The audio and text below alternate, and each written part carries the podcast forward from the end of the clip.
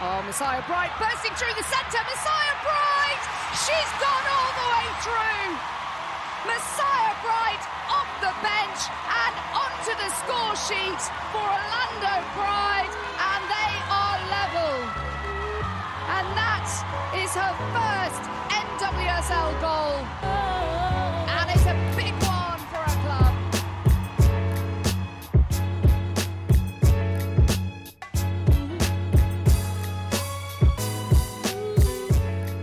What's good, and welcome to another episode of Diaspora United. I am Andre Carlisle, and I am here as always. Again, it's been a while. We missed y'all, but we are here, and I am here with Courtney Stith, world traveler. Courtney Stith, how are you? I'm okay. Can't lie. No, actually, I'm really sleepy. For the first time, probably since I was honestly for the first time, I'm saying at least two to three years, I fell asleep on the couch last night, which is very rare for me. I literally had dinner and I just curled up and I was like, okay, I'm gonna watch them TV on my phone while I was just like lounging on the couch and literally just like fell asleep and slept from like 10 to midnight and I woke up hot and confused. Yo, listen, this I love myself a nap, but I hate falling asleep on the couch because there's no way to not wake up hot and confused, and I hate it. I always get a little headache too. I don't know why that happens. It's only falling asleep on the couch. I hate it. Yeah, I was like, I take a nap on my bed, perfectly fine. There's something about the couch where I literally just woke up and I, w- I like woke up and I was like, all the lights are on. where am I? That's I was like, I need to take a shower. Um, and then I just went and um, then got in my bed and then stayed up till like two o'clock in the morning. It was very weird. But then I slept late today. Very confusing. Naps, especially now because of daylight savings is over officially. I like now when the sun sets, my body's like, take a nap. And I'm like, girl, the pop, it's 8 p.m. I can't take a nap right now. It's like I just gotta like go to sleep. And so it's very confusing. So I'm still quite sleepy. I like came back today and I was like, mm, I could go for a nap, and my body was like, it's 8:45 p.m. And it's like, oh no.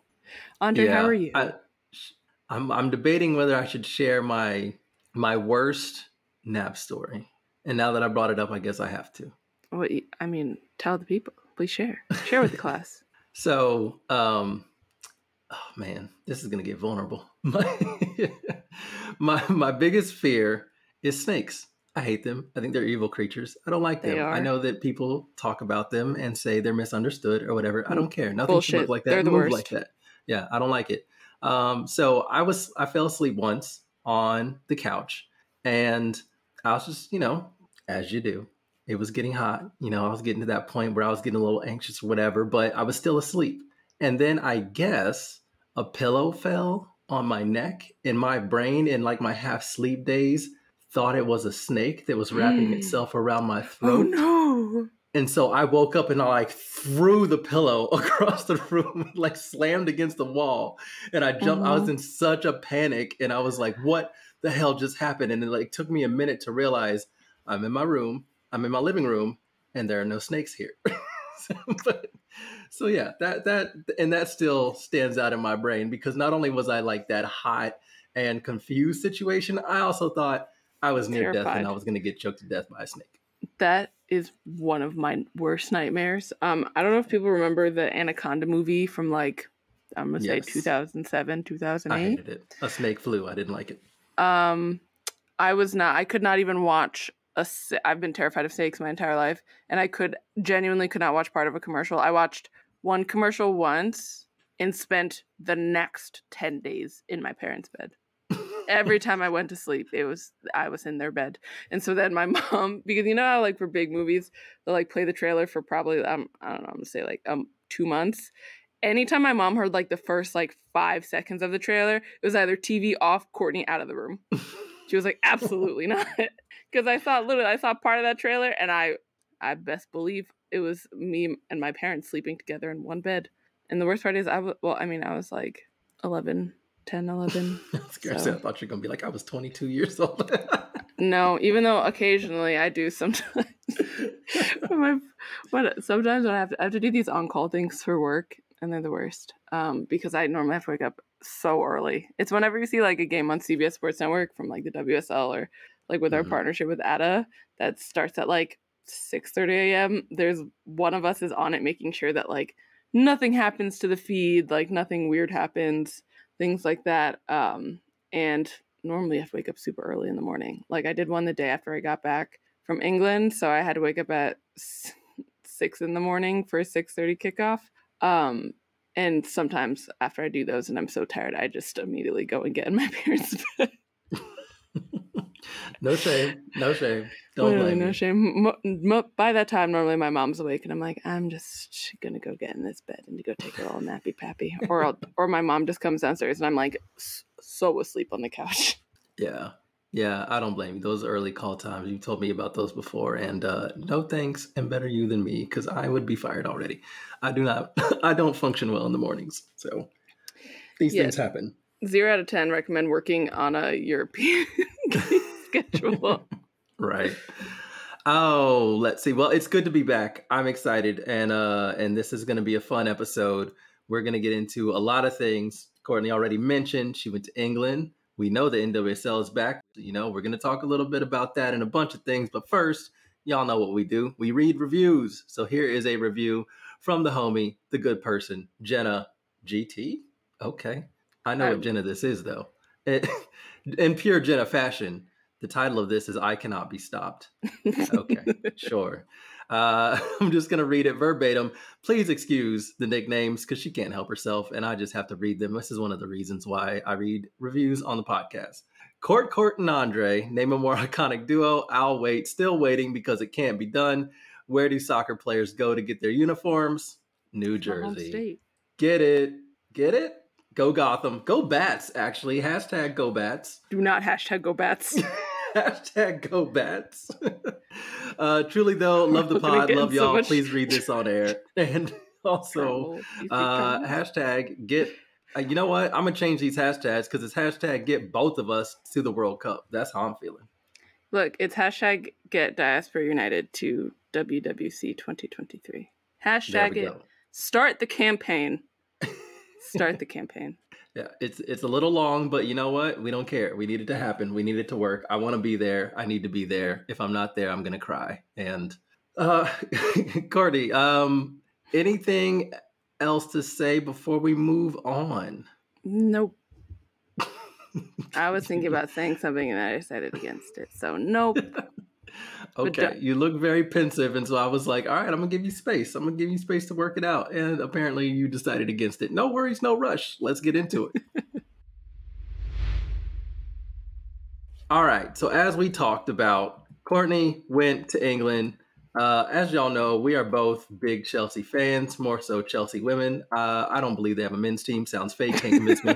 Um, so, so uh, Courtney was there to see Chelsea women and just had the time of her life. And it says here in the doc that she almost died. So I'm gonna let her talk about that.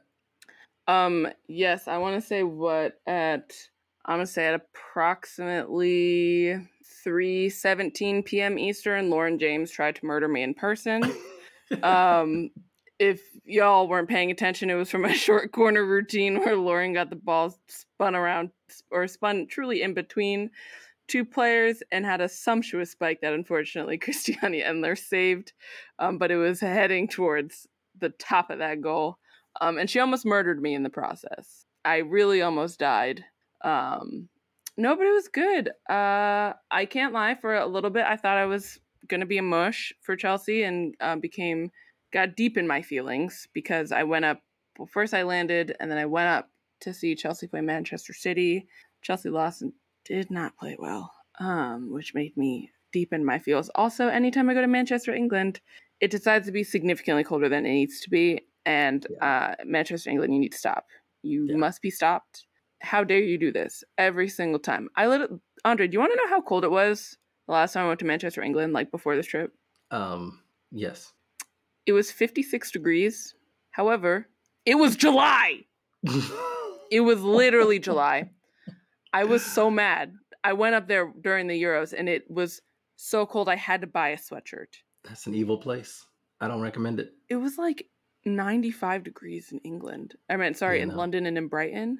And we went up to Manchester and it was literally in the 50s and 60s. And I said, How dare you How dare you be this way? Um, so yeah, I went up to uh yeah, went to Manchester City Stadium. Just as small as it feels, even though that's bigger than Mhm. like most like WSL home stadiums, but it was still so small, which was baffling to me. Um, tickets in England remain for women's games remained ridiculously cheap. Like it's silly how cheap it is all the time. Um, I spent like more on a train ticket than I did an actual ticket for the game, which is wild. Yeah. Uh, then what else? I saw Arsenal Bayern because I was bored. Wish I didn't go because I was in the rain and I said, "Don't. Why am I here?" Objectively, Uh, I have a confession. what's your confession? It was me and Sills who bullied you into going to that game. I know y'all were like, "You got." It's like you're in. You gotta go. And I was like, okay. Well, and then I it was thought you were so going to get an opportunity to like laugh at Arsenal as a Chelsea fan. I thought that would be great, and then they did And what they did, did and it was cold and rainy, and I was like, "Oh, I'm so sorry." and then I learned that the tube stops around the stadium close. And I was like, it's a bad situation. I'm lost in North London. How do I get back to my hotel? It's wet and cold. How dare I was like, also Arsenal fans are happy. Gross. Yeah, Um, right. And then they won, so I thought I'm double mush. Because at this point Chelsea had lost and Arsenal had won. Mm, Uh so then I find but after spending way too much money at Chelsea's store on Wednesday or Thursday, I saw Chelsea Lyon. yes. And it was okay. For the How first still alive? 121 minutes. It went from good vibes to Yeah. worse vibes to worse Mhm. vibes. And then I was deeply in my feels because I was like, I'm the mush. I'm the reason why Chelsea is failing. However, and then quickly turned on head, turned on its head, and I had literally the greatest day of my life. I became Yeah. feral in the process. I will say that. Um, I was booing players as Lyon players as they went to go take the penalty kicks. I literally became. I wish there was a camera on me because I truly became the worst version of myself. That only happens specifically around Chelsea Football Club and UVA men's basketball. I literally become the worst version of myself. Um, I, if people remember, unfortunately, um, UVA men's basketball lost during March Madness, and I told about ten separate people that I was cursing their entire family lineage and praying for their team's downfall. Damn. I don't regret my words because I become feral around UVA men's basketball. I know who I am. Um, It's important to have self awareness. I I was like, I know who I am. Okay. Um, but then, first of all, that penalty, I died because for the first time, I actually watched all the penalties at once. Like normally during Mhm. penalty kicks, when I'm watching them on TV, I like kind of close my eyes, kind of look away, deeply stressed out. And in person, it was simultaneously more and less stressful because it was like I'm here, so I don't have to experience a delay but also I'm here and my heart rate is at like 115 right now. um, but yeah, stood for the entire penalty kickoff. It won, or sorry, penalty kicks. Well, and the craziest bit was that like fans started like leaving, especially after the second goal went in. Because what I want to say that probably Mm, yeah. happened, what with like 10 minutes to go, Yeah. It Roundabout? was really late. Yeah. And so And- we started tri- like trickling down, uh, and then like probably with three minutes plus stoppage time to go, like fans are starting to trickle out, and I'm like, I'm here for the entire experience. I'm not gonna leave. Everything my body was like, leave. You're the mush. I was so deep in my feelings.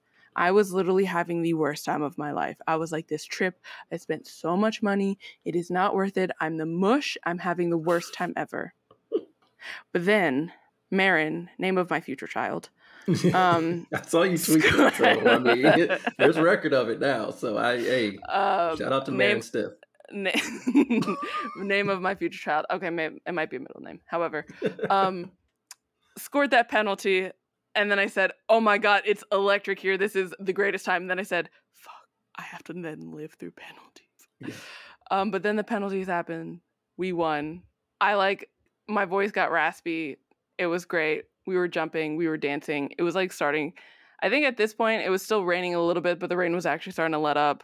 Um, I was having the greatest time of my life. I got the two ladies who were sitting in front of me to take a photo of me after the game, and Andre, I should probably send this to you so I can get a live reaction. I don't think I've ever smiled harder in my entire life. I literally I sent this photo to Jenna and my parents. And they were like, I don't think I've ever seen you smile harder in all of your days. Here, text this photo because I'm literally uh, to Andre Latavius Carlisle. Um, I just texted to you. I'm. You can see how hard I'm smiling and how happy I am. It was like immediately started dancing, started like um, singing "Blue as a Color." It was an absolutely magical experience. And then I was like, oh my God, this trip is so worth it. I'm having the greatest time of my life. Wow. How can I be so blessed to be here right now?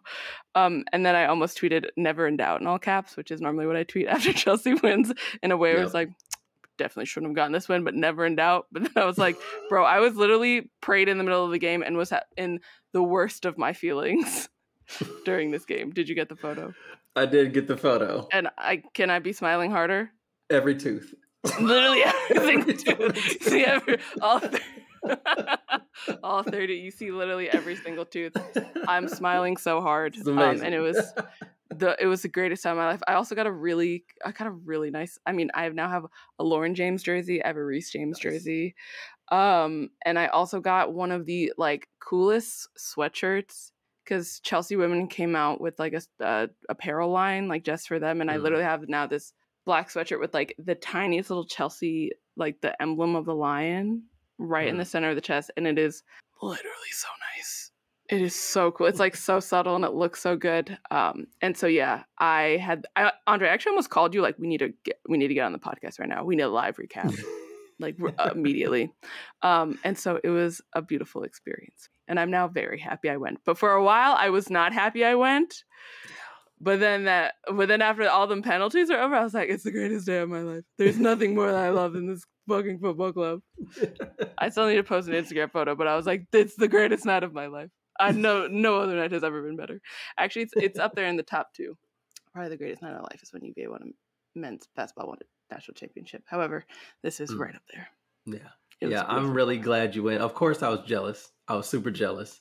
Uh, I will say I do your I, was gonna say I do your technique, and I don't really watch penalties, and like I can't watch every single one. I just kind of wait and listen to the crowd noise, and there are some that I'll focus on, and others I won't. And it really sometimes it depends on the penalty taker.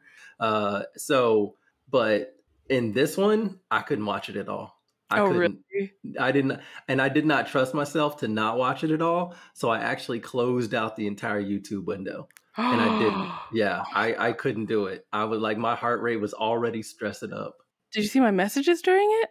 Oh yeah, I saw I saw messages. I saw I I was on the timeline as well, so I was like I was seeing things, but but like I was I just couldn't do it, and it was actually really funny too because after it afterwards we saw that Emma Hayes as well did not watch, and I was like, okay, so I don't feel so bad if the old manager of the team couldn't uh couldn't watch either. But yeah, it was it was just that, and it was just waiting to see what the reaction was going to be. But I also didn't want to, you know, sometimes if you don't watch, then you'll scroll and, you know, people always tweet the update. And mm. so I mm. didn't want to see the little, like, you know, green check, green check, red X or whatever. Like, I didn't want to even see that because then I was going to get like anxious and it was going to make me pull the, the, the game back up. So I was just like trying to distract myself, didn't do a great job. and then I saw the timeline go crazy and I was like, okay, all right this is ex- now I, however since i can tell the people i have watched the full penalty shootout at least four times. Oh my god. Um it's so I, good. I have to read let's see if i can read through this because oh i mean i have a really funny text about who's more coffee this ref or um the manager of the us women's national team. Um however i just want to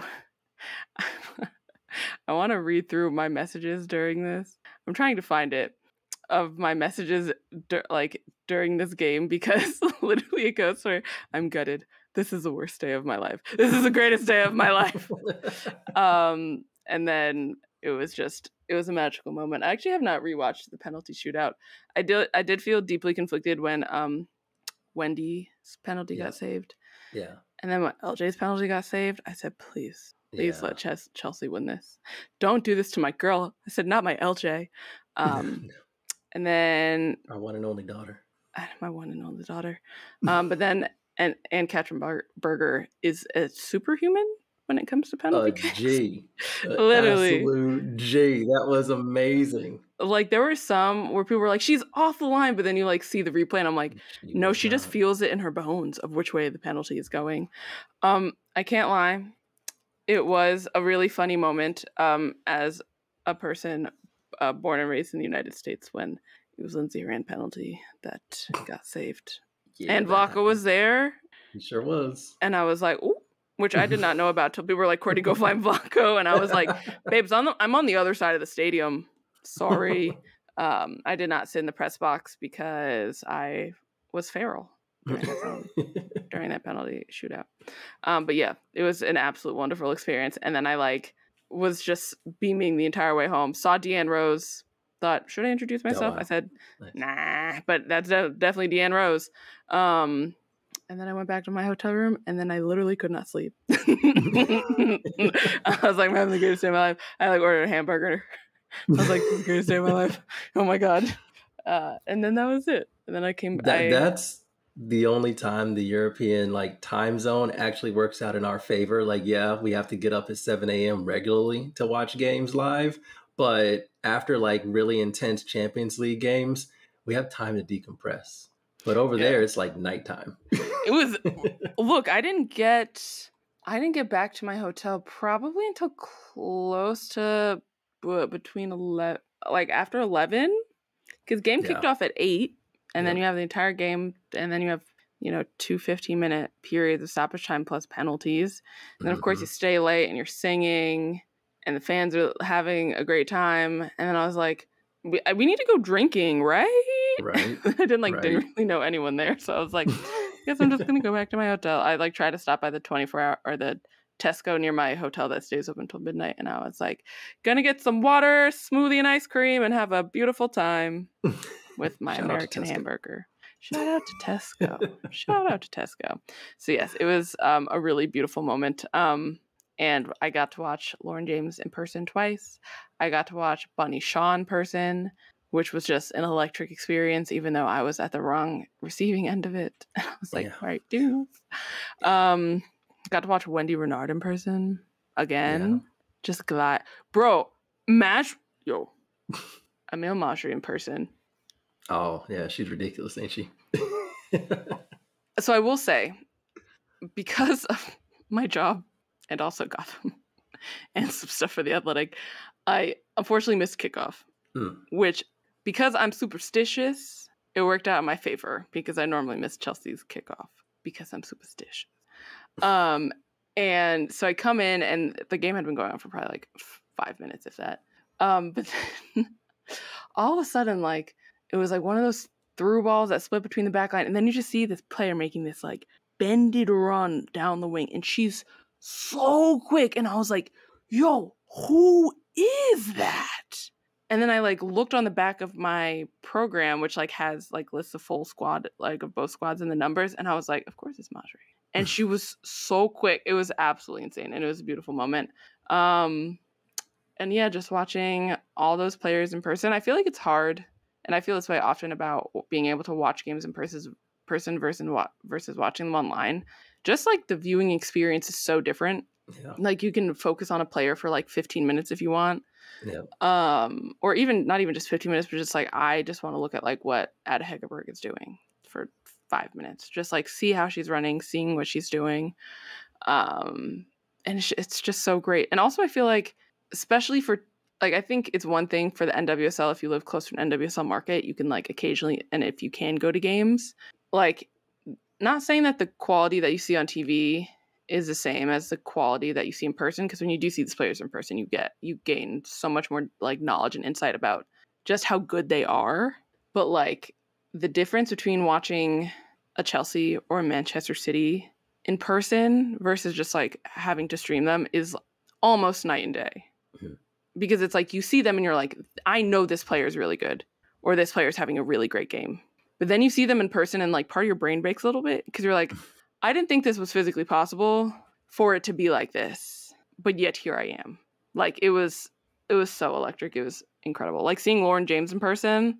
Oh my god, she's literally she is so much fun to watch play. She just like has that street baller cool Yeah. and such like a nonchalance about her game, which is just like you are such like you are such a baller. um and yeah, it's just it's like so insane to see in person or see like a player like Wendie just kind of like glide across the pitch. Like she doesn't really run, she just kind of like glides. like it's just it's absolutely fantastic. Um and I also feel like when you go to see games in person, you really do get to see the quality of players who don't always get like all the shine. Yeah. Like I've always loved a player like Erin Cuthbert, but then you like see her in person, you're like, you really do so much. And I mean, part Yeah. of that is because like you're not, you know, no camera angle is forcing you to watch the ball. You can just Yeah. focus on a player for a little bit, or like a player like Jess Carter, who I know would, for example, when we started this podcast, Jess was not having the greatest seasons Yeah. but like seeing Jess in person last night or last night, still not still emotionally in England. Um, but seeing Jess Carter in person, I was like, yo, she is having such like a great like having such a great game. Or even when I remember I was tweeting back and forth with Fran Kirby Fight Club account, and because you're like the, the fullbacks are getting torched, and I was like, fullbacks are getting torched, but it's because there's like literally no midfield. They're just like waltzing through, and it's just like the way you can analyze the game, and you just pick up so much more um, and always hashtag go to games. But it was just an electric experience, and then sometimes you have the greatest night of your life because one of your favorite teams in the world somehow comes back in the literal last moment of stoppage time. And you also get to see how terrible refs are. oh gosh. Oh my god, seeing a bad ref on TV is one thing. Seeing a bad ref in person, Yeah. bro, it like uh, literally makes you like want to like leap out of your seat. And I feel this way even when I'm in the press box, like because I'm like, you're just letting them truck you, like you're just letting the players hurt each other. Yeah. and like at one point it got like was getting dangerous especially during that chelsea lyon game like Yeah. there were several times where Lindsey Horan was just like a heap on the ground it's like go and call the whistle Yeah. go and call the whistle no okay i guess this is or like when i mean who is it um Mel- Melanie Yeah, face. Yeah. Her And the- face was just gushing. And the thing is, I had no idea what was happening because it was on the other side of the field, and so she was facing away from me. So I just Mhm. saw, I like got on Twitter and I was like, "Wow, that's a lot of blood. Oh my god, I don't think I've ever seen more blood coming out of a person." And I was like, "What, is going on?" Um, and then I saw photos later, and I was like, "Good lord." So I'll tell you on that one, it was wild because she was laying flat, like on her face. And, it was, you know, the camera was like on her while she was on her face. And then the ref finally stopped play and she was still on her face. And then she turned around, like rolled over, and the camera was right there and her face was right there. And it was Uh-huh. like the most like dramatic reveal ever. And everybody was just like, oh my God. like that is a lot of blood. Is she going to be okay? And also, ref, what the hell are you doing? I felt that way, and honestly, the only reason why the ref called it was because Chelsea got back possession, Yep. and they were like, like I saw, um, what is it, Eriksson like pointing at her, being like, "Are you going to call this?" right. Um, and it's actually funny because in that situation, like I saw several times where I was like, the ref is like kind of ignoring all the rules of refing right now. Yeah, pretty much. I was like, head injuries, you have to like, you have to immediately call it. Yeah. Um, and she was like, "Nope, just kidding. I'm gonna make this about me." And it was literally one of I can't lie, and I really don't like um talking bad about refs anymore because hung out with Christina Unkel a few times, asked her truly so many questions. It's one of the perks of working at CBS. I just like Name drop. pepper her with questions about refereeing. um, and so it's like you understand a lot more about refereeing, but that was like particularly bad. I was like, I'm concerned for the health and well being of all of these players. Yeah. Yeah, no doubt. No doubt. So, yes, I, I thank you for sharing. Like, I honestly am super jealous. I want to be there, but also love hearing you recount it. And also glad that, you know, like I said, we we we kind of peer pressured you into going to the Arsenal game, and so I'm glad you had like the Chelsea experience of a lifetime. I know it was my kinda, like, first time at the for it. bridge. I was like, first time too. Oh my god! The first time I went to the bridge, they lost. The men lost to Bournemouth. So oh no, you went to, you should have known. It's always born. It's yeah, Bournemouth I, I and like should've- I should've. Southampton. It's like, why? It's always Bournemouth or Southampton. Even when we That's have, like, wild. that was your first one at the bridge. That's that's cra- don't ever go back. It ain't gonna get no better. I'm sorry.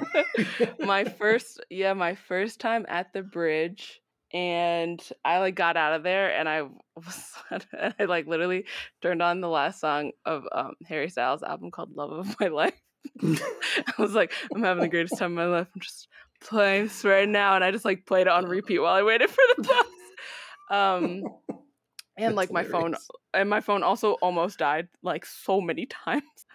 Um, but yeah, it was it was a magical moment, and I'm now very happy I went. And now, I, but now I'm like, bro, I really want to go back for Barcelona.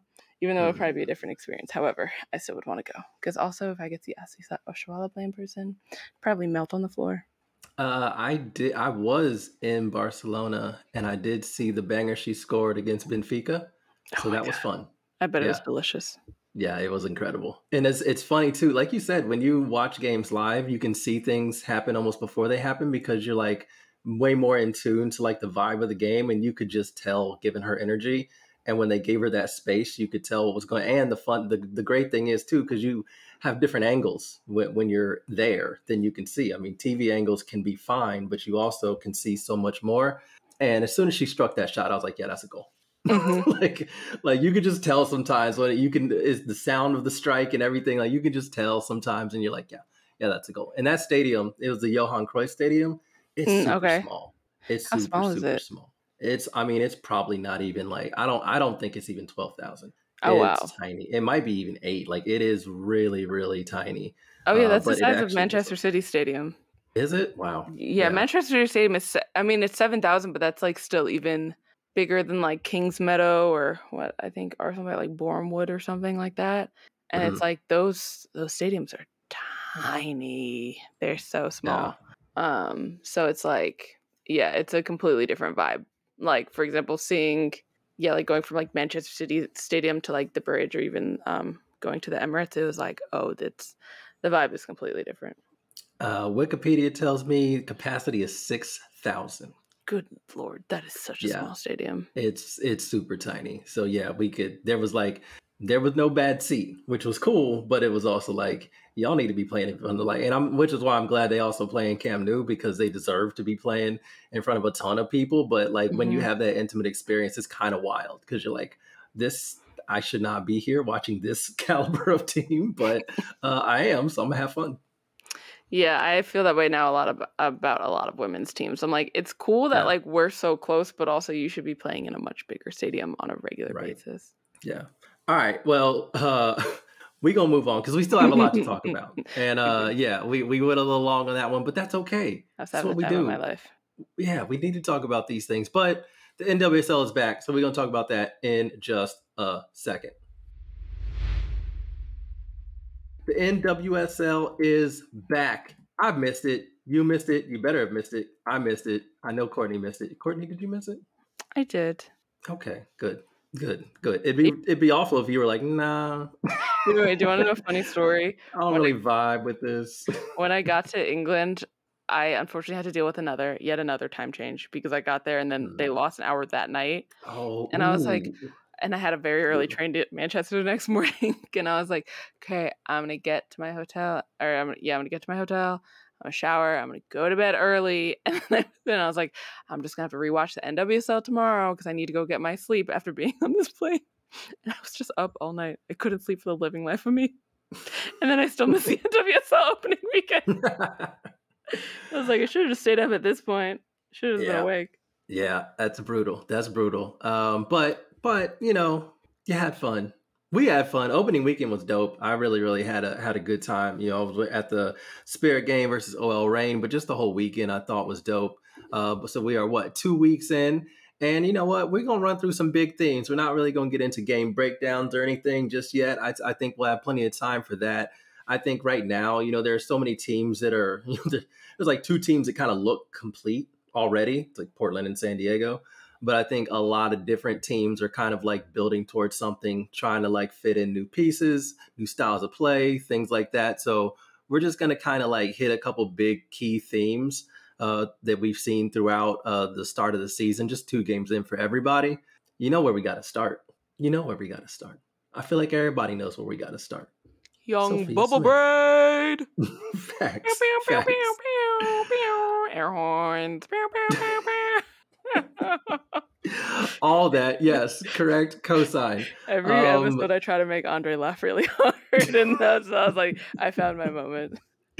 You did, you did, and uh, and you keep and you kept going, which got me. So, um, but but yeah, Sophia Smith, two games in, four goals already, scored a hat trick against Kansas City in Kansas City. So Shush the crowd because that's what she does now. Uh, you know, and shout out to the homie Tamerra Griffin because Tamara asked her if she's in her villain era, and Sophia wouldn't quite say that she was, but she kind of dropped some fire quotes, if I'm honest, and I'm and I'm kind of here for it because you know what, Sophia, don't don't worry, you can be in your villain era. People still ain't gonna look at you and say that like you're a bad person or nothing. You know, you can be in your villain era because that's what we need in this sport. I think the end of itself would it would be so great to have straight up villains. And the way that she shrugged in the championship game, the way that she shushed the crowd. Hey, The way- listen, that one time she stepped over Wendie Renard. Right, right. I'm like, so, so, come on now. Like we all know, we all know off the pitch you're a pleasant person. On the pitch, On the pitch. assassin. right? Yeah, she has been absolutely electric. I spe- specifically want to talk about. Was it? I think it might have been. Was it the goal for her hat trick where she dribbled through three players and somehow still got the ball on target? Or no, that, wa- might have been the that. slow roller. That was Yeah, the second one. That was the second goal. yeah, That was just the level of disrespect. right. I said, "How dare you do this?" and do it again. No, she is absolutely fantastic. Um, I feel like she probably heard people like maybe thinking other players would get the golden boot this season, and just was like, "Oh, oh, you you thought that I'm not gonna get my golden boot?" After I very narrowly missed out last season, which is why at that Gotham game I wish she got a hat trick so that way she could get the golden boot, but then Gotham still tied. Um, and yeah, she has still been absolutely electric. Um, first ever career hat trick, by the way. Mm. First, first of many, I will say. Pro- Confident. definitely going to be the first of many. and uh, now she's the youngest, the youngest player and the fastest player to 25 NWSL goals. And remind you, she got drafted in 2020. Yeah, she's 22 years old. Like, can you imagine if COVID did not happen and they had a regular NWSL season? Or if she did not get injured before what? Before the challenge, or yeah, the Challenge Cup at the time. yeah. Like she's just absolutely electric. I Yeah, wonder like how many what how many goals did Sam Kerr score in the NWSL? Oh, a lot. I know. I wonder like how many like how how close she well i know she's not close but like how Yeah. fast she would it would take or how long sorry let me rephrase how long it would take her to like hit sam kerr's goal total I mean, at this rate, especially because I mean, I think the thing that's also getting me about Sophia Smith is that she still, and I love what she said in the in the press conference that uh, today she was talking a little bit um, um, before the U.S. Women's National Team games this weekend. Um, and one thing that I really loved that she said, she said a couple things that I really liked, but there was um, there was something else. Let me see. Let me see. Let me see. She was talking about how she feels confident in her play and in her ability to just try things, to do things. And I think when you're a young player and you're so talented, like as talented as she is, that like that kind of energy is exactly what I think you need to have because that's like how all the great players did it. You know, you, there are there are things that like she can do that a lot of players can't do, and it is her right. And I would say honors her like actual ability to find out what those things are, to keep trying to do those kinds of things. So like I always go back to that goal versus Jamaica where she, you know, flipped the ball in the air and then outside the boot thing. Like I You only do when I was in the something like control that room. right. You only do something like that if you have full confidence and the skill, but also if you're just willing to try stuff. And that's what I really want to see. You know, we saw I saw a little bit of that sometimes with Trinity Rodman, and I want to see more from her because I think she can do um, maybe not the exact same things, but I think she can do some similarly outrageous things. And she kind of has a, a different game. She's she's a bit more pass first, but I still think that like that's where I love when young players are. When you're just young, that outrageously talented, and you just start trying to do stuff because you can do stuff that other people can't. It's so much fun to watch. It just like is instant joy. It's instant entertainment. It's just it's it's dope. And so I'm really really excited that that's her mindset and that she's just going to continue to like have better and better seasons as she goes on. So like you know, you see her goal scoring, her goal output increases by year. And yeah, she's already got four and two games.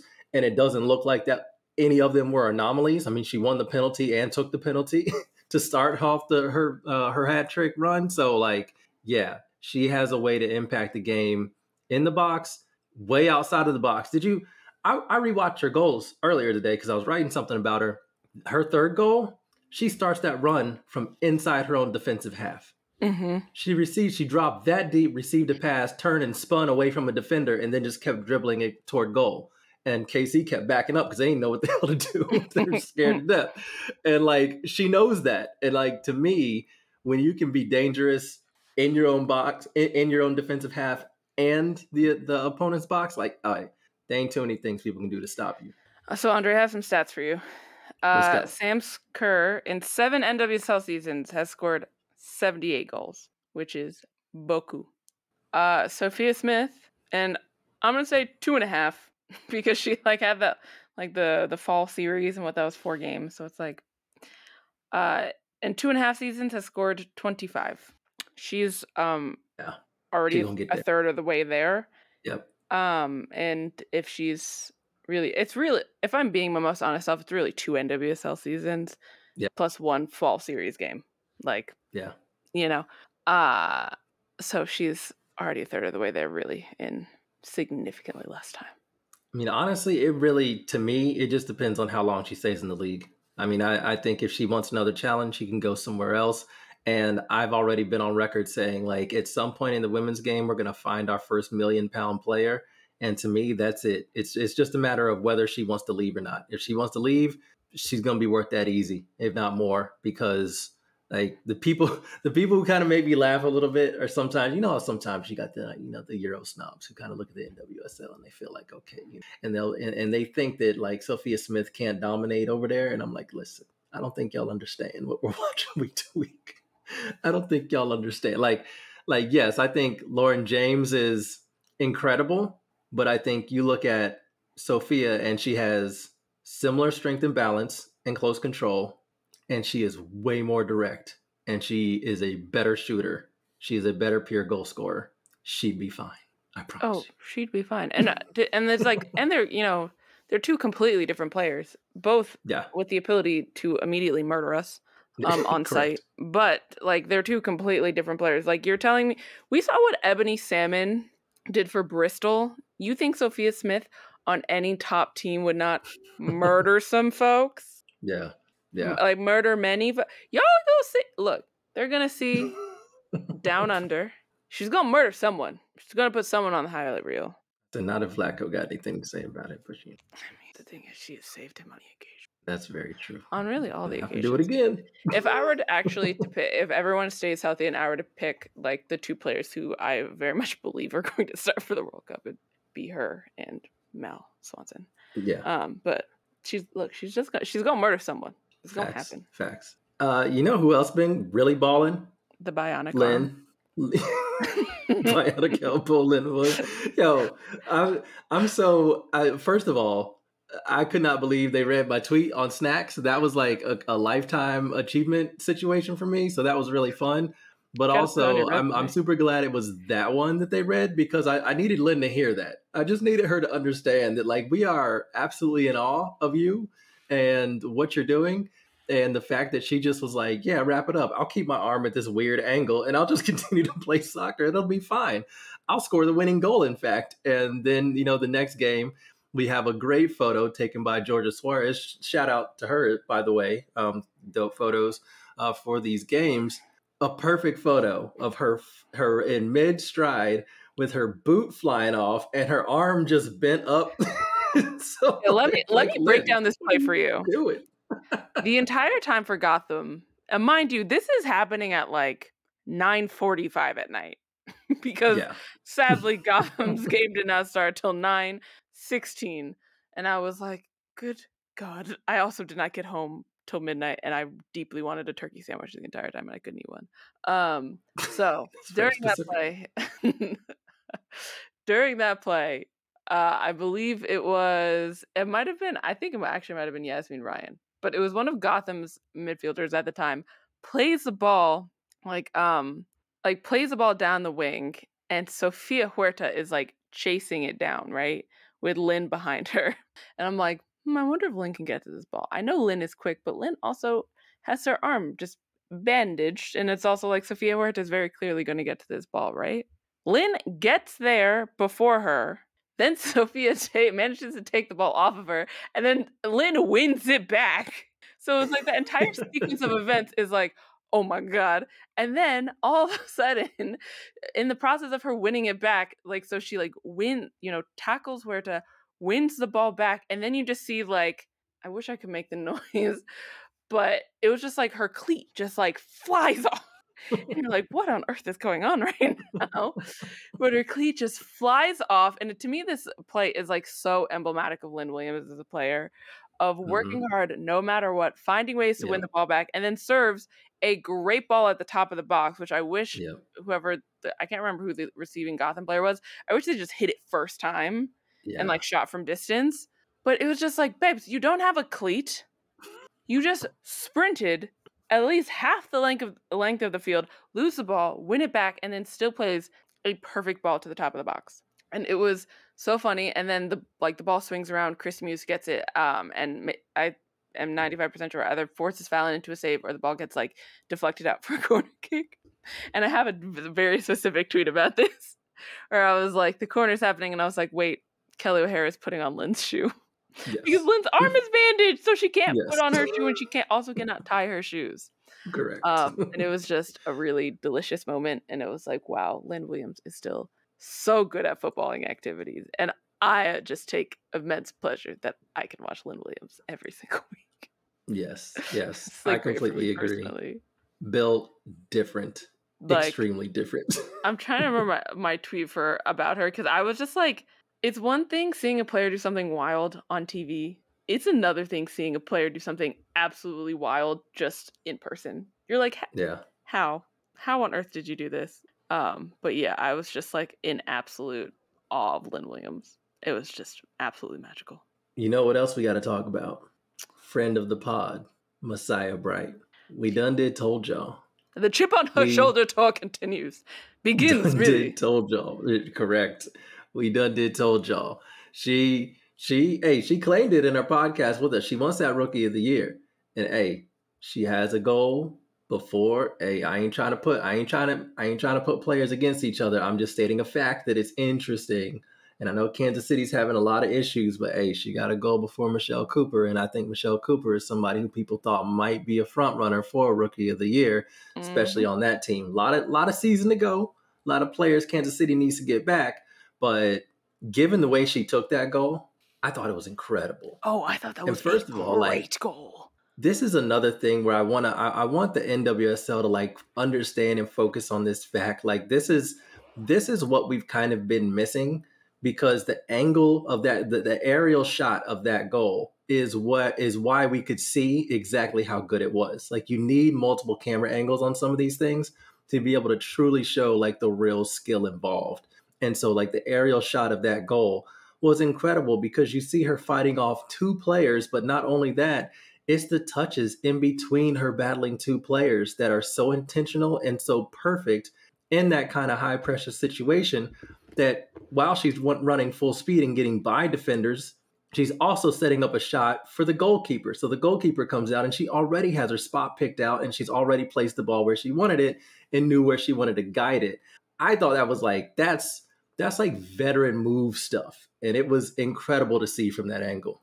It was it was such it was such a good goal because also one of the things about it and i think i don't know who tweeted this but it was like a through ball two defenders also one of them and look we are sarah gorden truthers on this podcast.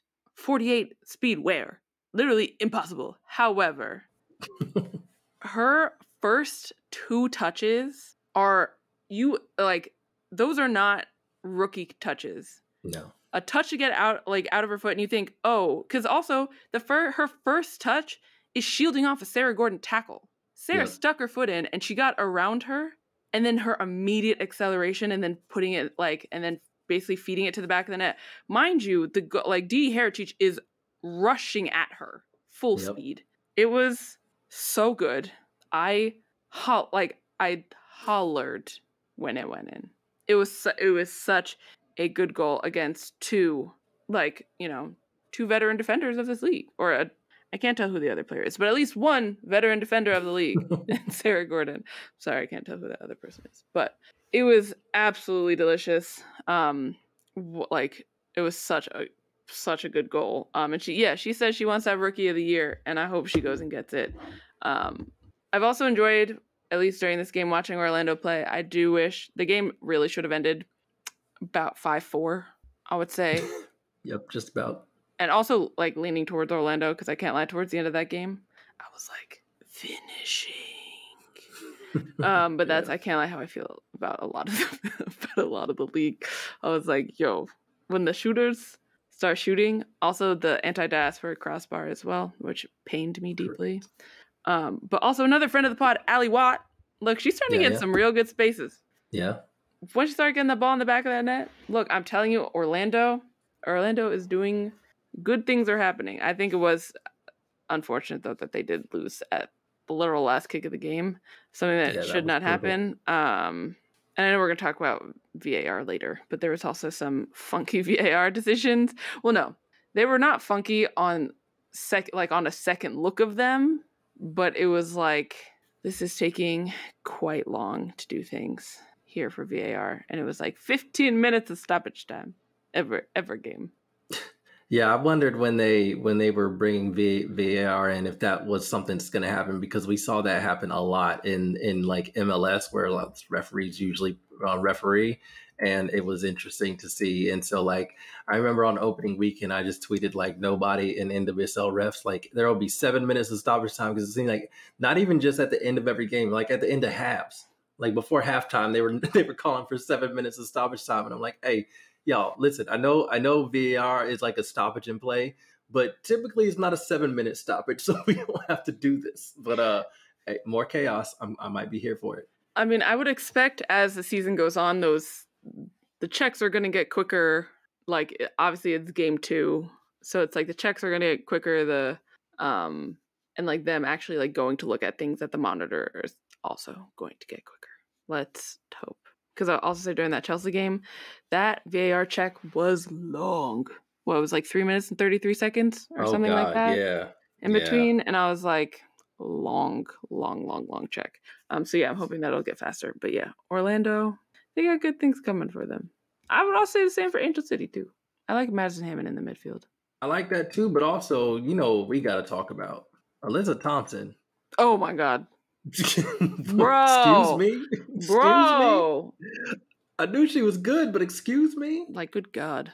She's built different. Actually let me find let me find sid larue's tweet about this because sid was live tweeting the game and i was like hello ma'am. If you would like to come um first of all start your own podcast but also if you'd like to come on this podcast Yeah, I was um going to say, Sid. I know, for, like you said, I she she tweeted something about a podcast, you know, like potential name, and I hope she's in the process of doing that, and and she's going to do it because I listen to her podcast like as soon as it drops, like notifications on. But also, Sid, you know, you want to do a little promotion? Hey, hey, you know, we, we good, we got you. Uh, so after Alyssa won the penalty, she tweeted, "Yeah, you're not catching her," and then two emojis of her running. um, and th- it's correct. You're not catching her. Like the crazy thing is, I want like what she's the second fastest teen in all of California, right? Yep. Like it's absolutely insane. And the wild thing is that, and like you grew up playing soccer as well. Like I've played, you we know that like pure speed doesn't always translate playing soccer. Like there's a lot of other things to do. There's a lot of technique. There's a lot of angles. There's a lot of things you got to get right if you're even going to make some sort of speed be effective. When you're moving that fast, it's really hard to do all those other things too. Seems like she got all that figured out, which is ridiculous. hmm I know a lot of people. I mean, I watch people who were like probably fast enough to like run track in college who played soccer or started playing soccer late. And at first, you know, like the first few games are so good because like no one can catch them. But then it's like you know defenders adjust and they like are you Mhm. know smart and clever blocking off through balls or no like hey this person's really fast but their first touch is like kind of crap. Um, Mhm. but for Alyssa Thompson, it's just like nah, she fast. Good first Yeah. touch. You clatter her and then she pops right back up Yeah. like like when things popping out in whack a mole, like it doesn't matter. And by the way, that's also another first round pick, Emily Madril, that she did that to. Emily I'm just not, saying. She did not have the best game. She did not. It was she not didn't. ideal. I wanted better for. I did. I did. I wanted. I think it's going. I think it's going to take a minute. And to be honest, they probably need to like find a different goalkeeper. So that was a weird thing about the goalkeeper. I thought until that last play, she was like playing relatively well. Also, to be fair, I was like play, paying attention, and then like sometimes I checked out for like five minutes. So maybe in the five minutes I would occasionally check out. Like she was not playing well, but I thought you know she was like playing relatively well. She saved a penalty, which I was like, you know, that's very much not easy to do. Um, but then that last play. Yeah, it's and I, you know I don't even want to. So like, yeah, I, I want to preface this sort of saying like I don't I don't really want to like go at her because I do think that like there are there are some things that need to that, that need to be fixed a little bit, and I don't know I don't know what the coaching staff has in mind, but I do think that like you I don't know if they need to spend spend the money, find a way to convince like a really veteran, very good shot stopper to be behind that young back line. But I think that's what you're going to need um, because like if your goalkeeper's unsettled and you have a young back line, that's dangerous. And we kind of saw that in the Portland game too, because two of those goals from like Portland was great in the game, obviously. I mean, but you know, two of those goals were direct results of the goalkeeper just like pushing the ball directly to a Portland player. Mm. And you mm. can't have that kind of stuff. Like they can't be that concerned with the ball getting behind the line because that's going to happen with a young back line. So they are going to need to be bailed out from time to time. And if that doesn't happen, then they're just they're like it's it changes the way they play and it makes them way too timid. And so I kind of just want to see it for the sake of allowing that that back line to grow and develop a little bit together but you know, you you you made a good point. Like you know, saving the penalty is great. Like it's really hard to save penalties, and unless like somebody goes up there and like completely whiffs on the ball or has a really poor shot, and I don't think it was the best shot by Emsley, but still, if you dive the wrong way, that's rolling in. So guess right, got down low, was able to hold it. That is impressive. Yeah, and I, I do think part of it too um, is also, and actually, I mean, I didn't really want to talk about this, but I think it's like a, a good thing of well one i'm like are we making are we are we jumping to conclusions right now it's like technically it's like game two you know like a lot of things can change over the course of the season um Thanks. but also sometimes i wonder because like for example i think abby smith the last two games hasn't looked like herself for gotham and sometimes i wonder if it's like a a thing where it's because the like i think abby smith particularly and i actually can't remember how old uh Orlando's keeper is. But I want, like, for example, like a player like Abby Smith, who I believe is in her late 20s. Like, I wonder if she's, for example, like the one of the last goalkeepers in the era of goalkeepers, like, not really playing with their feet in the women's game.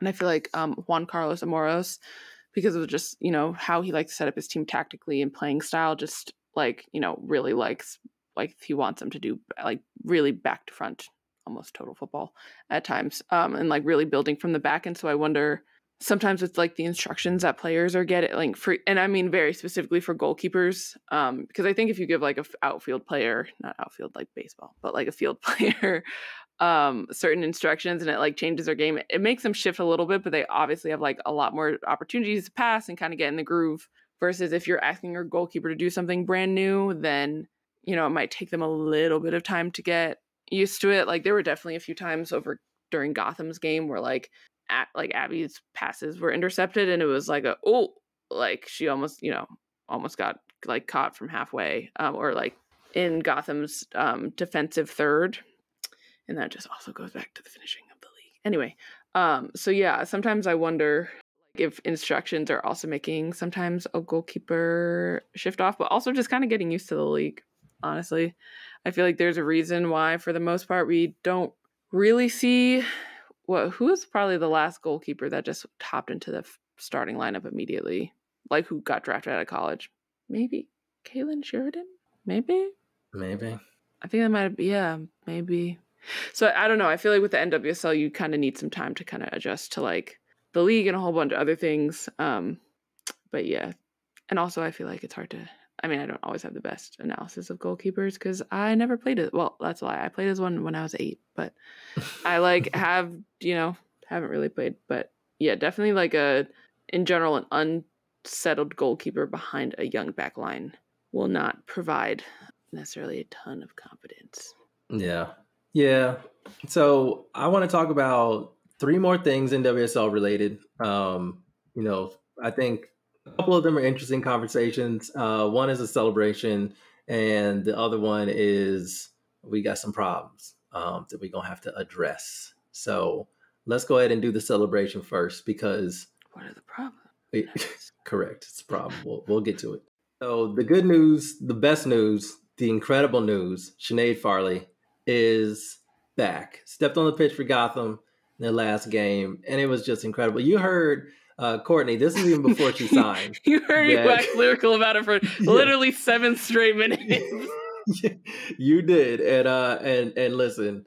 First of all, just the story itself is really dope. I love the the photos afterwards too because I think Mana Shim was also there, and there were a lot of photos with those two on the pitch. Which you know, given the where the league the league would not be where it is without them and their their boldness and their bravery to tell their stories um, and what happened to them. So like there is we do not deserve to have her back in the league but she is back because she feels comfortable to be back. Shout out to Gotham for allowing that to happen, but also just like transition straight to the soccer side. She's a baller. Bro, I've been waiting for this. Look, I I told y'all. I told y'all. Look, in the words of David Stith, my I wish I I really want to like bring my dad. Like I just want to take my computer like right now and be like, Dad, give me two sentences about Sinead Farrelly. Um, because I came back obviously my parents were asleep. Um, but I came back after the Gotham game to like my parents' place. So I was like, babes, it's raining. I'm not gonna get a parking spot outside of my place in Brooklyn. Let me go uh, sleep at my parents' house for a night. And so the next day I was like, Dad, guess what? And he was like, What? And I said, Guess who signed for Gotham and just got her first minutes in almost a decade playing soccer. And he goes, Who? And I go, Sinead. And he goes, Best soccer player I've ever seen in person. Like love that. Like look, that. he was just like best player. And I'm telling you, she is. Um, I was talking with my older sister about it, who is a former teammate of Sinead. And I don't know if it's maybe a little bit of a hot take, but Morgan said that Sinead walked so a lot of our current faves can run. And I'm talking about your great dribblers. Like, I mm. don't know if you noticed, basically Sinead's first or second touch, she like nutmegged someone. like, she is right so good. Like, and I mean that's why I tweeted. I was like, y'all see why, why I was excited. Like she is such a good player, and I mean I, I'm personally thrilled that Gotham like also gave her the environment where she felt comfortable coming back and playing in this like you know being a professional athlete again. Yeah. Um, and yeah, she is literally just so good. And I, I mean, I really want her to get more minutes for Gotham. I know Gotham is unfortunately having some problems and having some I'll say more secretive injuries or like fitness mm. issues. Um, like learned like look, I'm not gonna lie. When it was when I tweeted Allie Long as center back, and the first thing I asked in that press conference, I said, "Hello, my guy," and he goes, "Mandy had a virus two days ago," and I said, "Okay, this is a, a this change makes sense because a lot of us were like, sir, sir, sir, make it make sense." Um, but yeah, I'm personally thrilled um, about Sinead coming in. It was also like kind of funny seeing well two things. Uh, one seeing Emily Sonnett in the midfield and seeing her battle against Sinead because I was like, mm, this feels very 2013, like 2012, 2013. Um, and so yeah, I was just personally like obviously I was thrilled for her, but also it was just like she is so good. Like, bro, she's like one of genuinely one of the best technical players I've seen like in the NWSL, but also I mean she used to play for the U.S. Women's National Team, um, or like bits and you know getting up there and a lot like her. It's like the ball, like the ball just sticks to her foot. She is so oh my god, she's um, and so I uh, I'm literally beaming right now because she's just such a good player, and I'm so happy that she feels comfortable coming back to and playing in the league. Yeah, yeah, that's a that's a major thing. That's an absolutely major thing, and I don't think, like I said, she's there are a lot of reasons that the league is um, where it is, and they're not all still you know involved with the game. Um, you know, she was part of it We know that friend of the pod, Kaiya McCullough, was part of it. You know that a lot of players even before that, and before that, and before that were part of it. There was a lot of unfortunately like sacrifice that had to happen. Not had to happen, but that did happen. Uh, a lot of people who were, became victims should not have. Um, and the league finally found a way to like address those issues with some level of seriousness, and that's great. And you know, I it's weird because I like I feel I want to celebrate Sinead because coming back after everything I think is incredible. Shows like a lot of you know resilience, perseverance, but I also ain't trying to throw shade on anybody who doesn't feel like that's their path anymore. Mm-hmm. Or that felt like was was too good to be like, yo, I don't know, that was it. This is it for me. This was too traumatic. I'm done with this sport. I don't blame them either. So like, yeah, for me, it's like and that's why I appreciate you like focusing on like the talent because to me that's what it is. Like acknowledging the past, of course, I think is important, but also just like there uh, there are probably a few players that we just missed out on because the NWSL was in a terrible place and allowed terrible things to happen. Um, and so I'm glad in, in Sinead's place we're going to be able to see more of her talent. And I kind of wish that it was the case for all the players that that went through shit they shouldn't have had gone through because they deserve a chance to do this as well.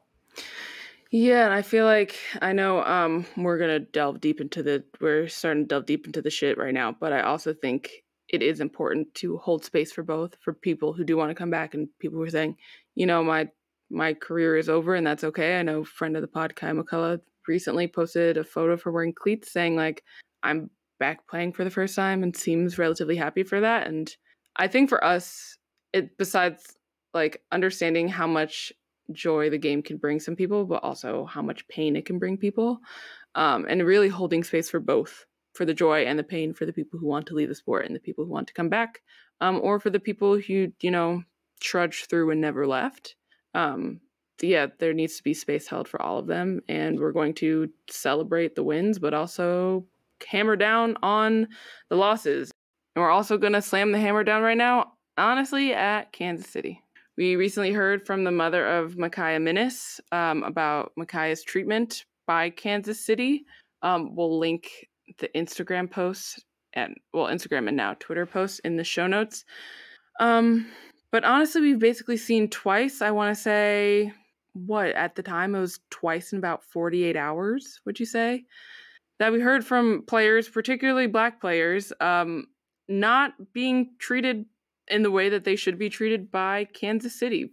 We heard from Mykiaa that looking not only do we hear about things that were breaking the rules of the CBA in terms of players paying for their own flights to get to facilities, not you know paying for housing, things like that, um, which is completely against the rules set out by the CBA for all play like all NWSL players, current players, trialists, draft picks, all of that. But we also heard that you know she was basically cut on a moment's notice without really being told. She really did not have a good time at all at the club. And, and this is all coming from um, the post that her mom put out, but also that she did later go to Orlando and had a very positive experience there, which is great. But it was a fir- like it was a second instance that we had heard of Kansas City really, for lack of better terms, do it like doing a player dirty. We also heard earlier in the week uh, in the same episode that Andre mentioned of snacks. Uh, Lynn Williams detailed how she came to Gotham, um, and basically it was just that. And this was from Lynn's own words that Casey was really pushing for a trade. From what Lynn said, very much did not really discuss with her. Really, kind of gave her what an hour, ninety minutes um, to either accept the trade. And I mean, Lynn did and said she wanted to go somewhere where like they really wanted her, which was Gotham.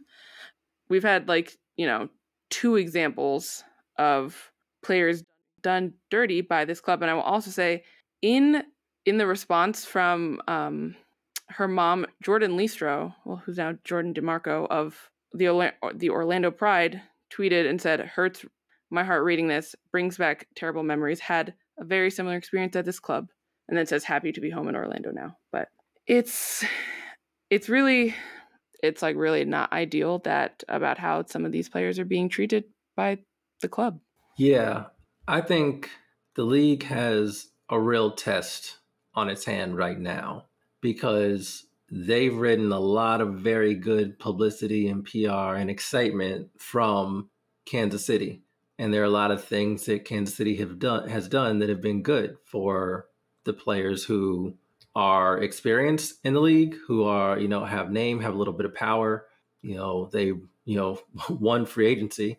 You know, you get Gautrat, you get DiBernardo, you get Debinha, and a lot of that had to do with the excitement from the investment building the new stadium, you know, building the training facility, having it staffed with, you know, um, nutritionists and, and just things that professional athletes need. So they met that need as well.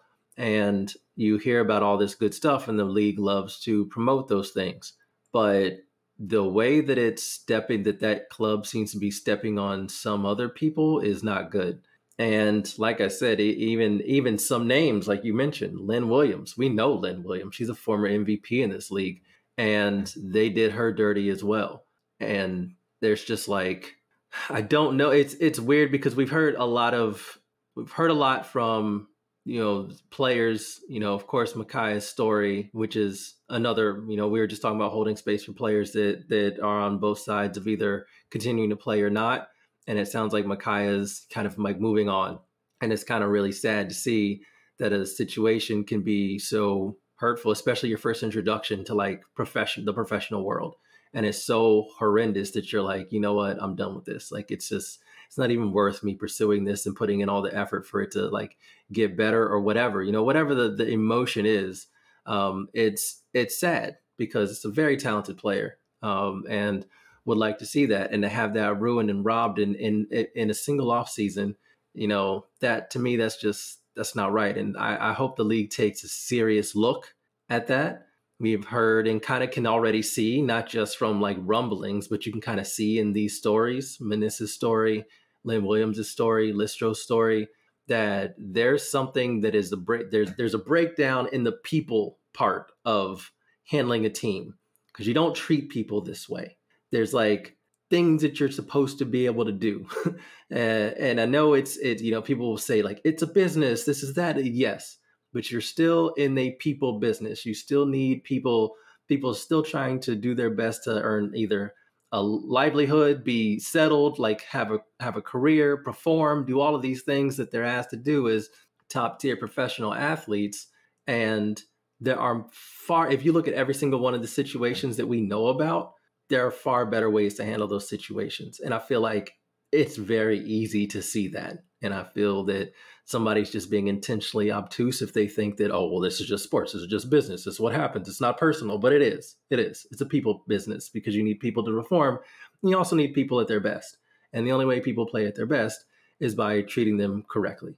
And so it's it's frustrating to see that from this from any club but from this club in particular because i also feel like they're a bit shielded by a lot of the good headlines that they've received and that should not be the case. So i'm really hoping the league takes this stuff very seriously does a real thorough investigation. We know what's out there. We know the people who have the receipts and i hope they talk to them and i hope they take those seriously because this can't really continue and you can't really have a team be in the spotlight the way that they were and and they are and not also hold them accountable. So be very interested to see how jessica berman handles this but i know how i want to see it handled. Whoever is in that organization who can't deal with the people stuff you got to find another thing. You, you got to find something else to do because this is way too many stories and way too much shit. Yeah, actually, I can tell you what Jessica Berman said. So Meg Linehan asked Jessica Berman about the post, and Jessica said, and we do, and we can say that the NWSLPA is looking into this. Um, Jessica said, "quote I was on the plane yesterday flying to Kansas City when the post came out, and it was immediately brought to my attention. When I landed, I called Meghann Burke, who is, uh, for context, is um, head of the NWSLPA, um, and then she continues. I spoke to Angie and Chris Long for context. Those are the owners of Kansas City. Um, and then it continues We were on the phone very early this morning, all parties together. We share a commitment in that we take all of this really seriously. We want to understand what happened in this circumstance. We're incredibly sad that that that that was her experience, and we want to see how we can improve in the future and learn from this. So I have a lot of confidence with the people that are around the table, both proactively to create positive environments, as well as the people who are prepared to be responsive in real time when there are challenges, and we're committed committed to see it seeing it through. Um, so like kind of a i mean it to me that's like kind of a standard response but um i do have at least a little bit of confidence that given that like i've i've confidence in the pa so it's basically the easy way i can say this. Um that i have confidence in the pa and we also must not forget that kansas city was one of the teams cited in the joint investigative report of um basically Yeah. having retaliatory environments on players as well. So yeah lots lots to think about um, and something that i think you know when new things start and new seasons come around obviously we're so excited about you know games and players coming back from you know for example pregnancy and all the strides the nwsl has made but despite those there's like bad actors still need to get out of the paint you know? We know that for example the chicago red stars have not been sold to a new owner. Neither have the portland thorns been sold to a new owner there are still people who should not be influencing the game, potentially influencing. And yeah, there's still bad actors that need to get out of the paint. Yeah.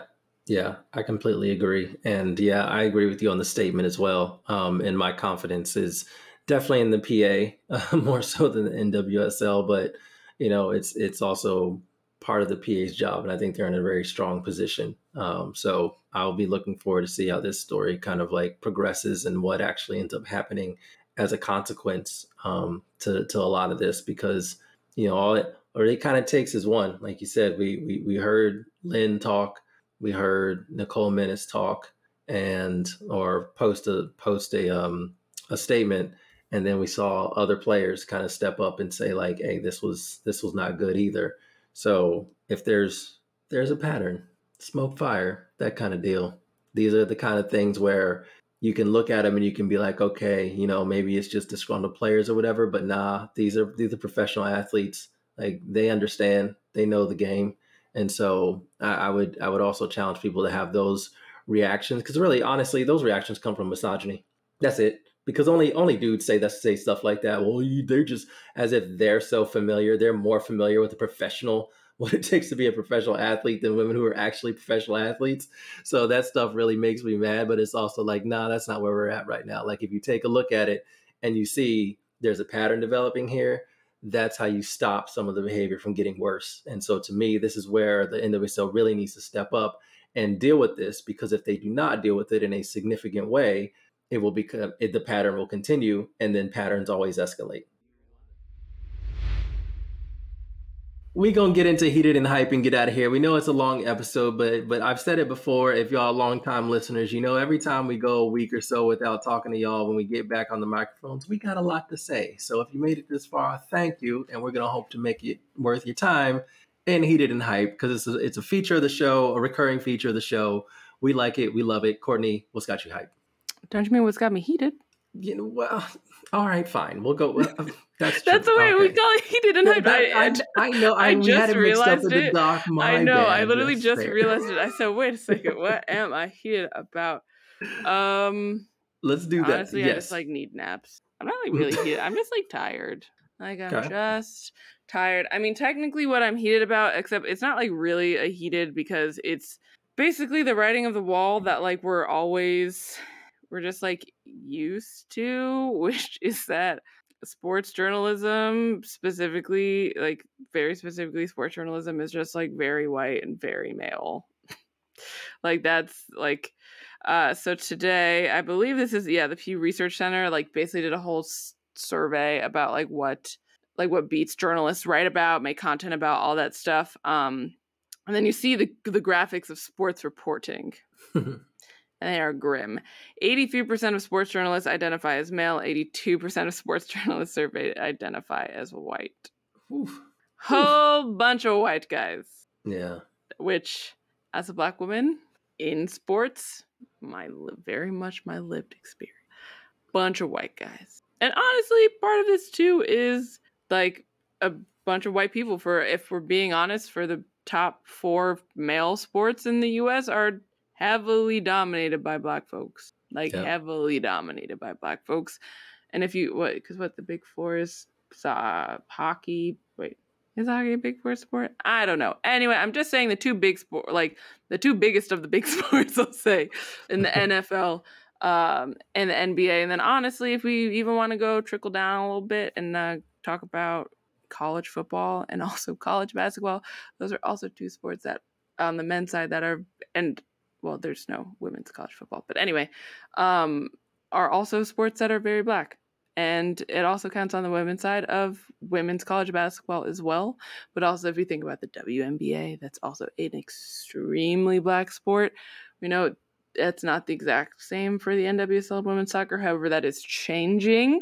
Ties mm-hmm. are slowly turning. But also, if we want to talk about soccer on a global scale, the majority of people playing soccer are not white. Yeah, correct. Yeah. On the men's or the women's side, like it is yeah. truly a global sport and reflects the diver, like literally the diversity of, of the world.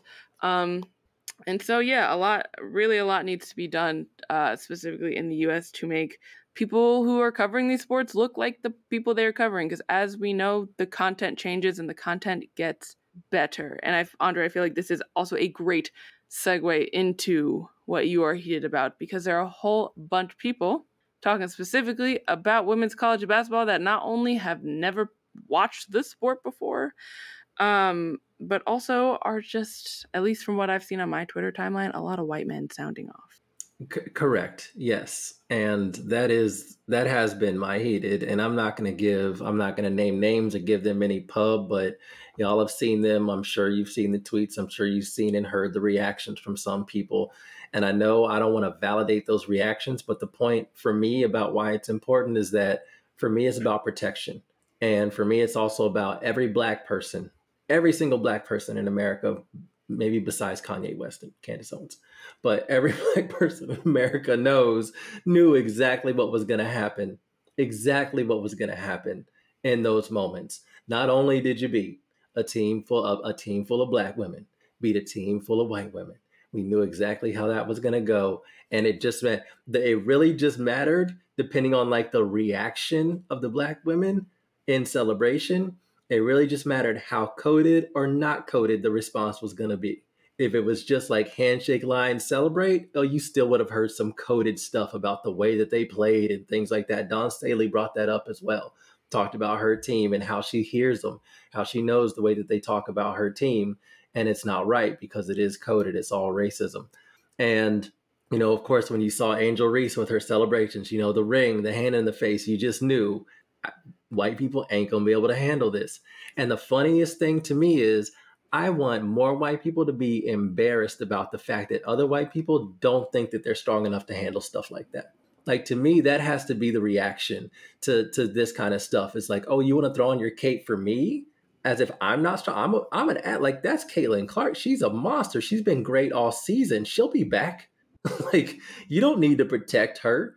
You don't need to like put your cape on and try to protect Anne Hathaway, which is hilarious. I'm sorry, Sydney Cole's a corner. Anne Hathaway is one of the funniest things. but still, like I'm just, it makes me so frustrated to be like, why don't y'all feel like why don't y'all feel some embarrassment for that kind of thing? Because it is embarrassing. It's like other white people are telling you that they don't think you can handle that. I know it's also that they don't think you they don't think you should have to handle that because you shouldn't be in that position subservient or whatever on the other end of that for under you know a black woman so there is that that aspect to it as well but when they come in with their capes what they're really saying is they don't believe you're strong enough to handle that and i feel like i'd be embarrassed if that was me if the if the if the first lady was like, "How about you come to the White House too?" I'd be like, "No, don't embarrass me like that. I'm good. Like I didn't want to lose. I lost. I can handle it. I'm an adult. Like it'll be fine." So like, yeah, I just I just want people to start looking at it from that perspective because it's like it's weird to me when stuff like that happens and and and the conversation is for like the black people to have. You know it's for it's for us in media to talk about you know who who have the perspective who are black who understand the dynamics going on at play to explain why this is bad why this is stupid why this doesn't need to happen why you don't need to coddle and what you're actually doing when you coddle the white players and, and the white people or and you take away and detract from the from the accomplishments of the black players just because you're really focused on centering and, and the, the white players that were sad or whatever. But for me you're also just showing that you don't think they can handle it and that's ridiculous absolutely ridiculous. So for me, that's my heat. It's just like stop and get more embarrassed about this stuff and respond to it like that. Like I appreciated what Caitlin Clark said finally when she got on ESPN and was saying like, "No, nah, that's the game. Like I respect Angel Reese. I respect her game. Like, but that's like that's uh, she's getting praise for that, but that's like a basic reaction. it's like it's the reaction she should have, especially because she talks a lot of shit herself. And so you know if you talk shit and people talk shit to you, that's the game. It's ball. This is what happens. So like for me, just be more embarrassed about that kind of stuff and be like, hey, we don't we, like be good enough to handle that. It's fine. It's fine. We don't need that. Um, Wait, oh, sorry. Also, I would like to add one thing that I am heated about. I forgot about this. Is that oh, um, for a specifically a lot of white people in this country, there is no way for Black women to celebrate or be great or really take joy in themselves. And if y'all were doing the actual work that you said you were doing in 2020, this would not bother you. Facts. Absolutely. That's honestly that's a mic drop. I wish I could end the podcast there, but we got to get to our hype. So you're gonna have to do it. Figure out uh, another way to end the podcast because that was that was banger. I agree. I've been meaning to tweet that, and I hadn't had a chance. Drop it. Mic drop. Anyway, I'll tell you what I'm excited about. I mean, I don't really have a hyped. I'm just really excited that uh, Chelsea decided to murder me a little bit, and then I came back to life. Um, and so really, that was just the joy that I've been holding with me and Lauren James tried to end me, and so did Chelsea Football Club. But to be fair, Chelsea Football Club tries to end me once a week at this point. Um, but yeah, some joy with that. Real excited about that. Andre, what are you hyped about? I'm gonna go ahead and celebrate because I ain't gonna let the idiots, you know, take over and dominate the conversation. That was an absolutely dope women's tournament, uh, the basketball tournament. I, it was absolutely incredible. I like like all the game, and I, and y'all know, like I'm I hop in these things like the same as everybody else. You know, I did a bracket, I was trash at it. It's the way it goes. And uh and but but you know, as you follow the teams throughout the tournament, as you follow the players throughout the tournament, just like I I tweeted it multiple times on the timeline, but just like it was absolutely fearless basketball. Just like incredible, just seeing teams just go at each other. Every player is feeling.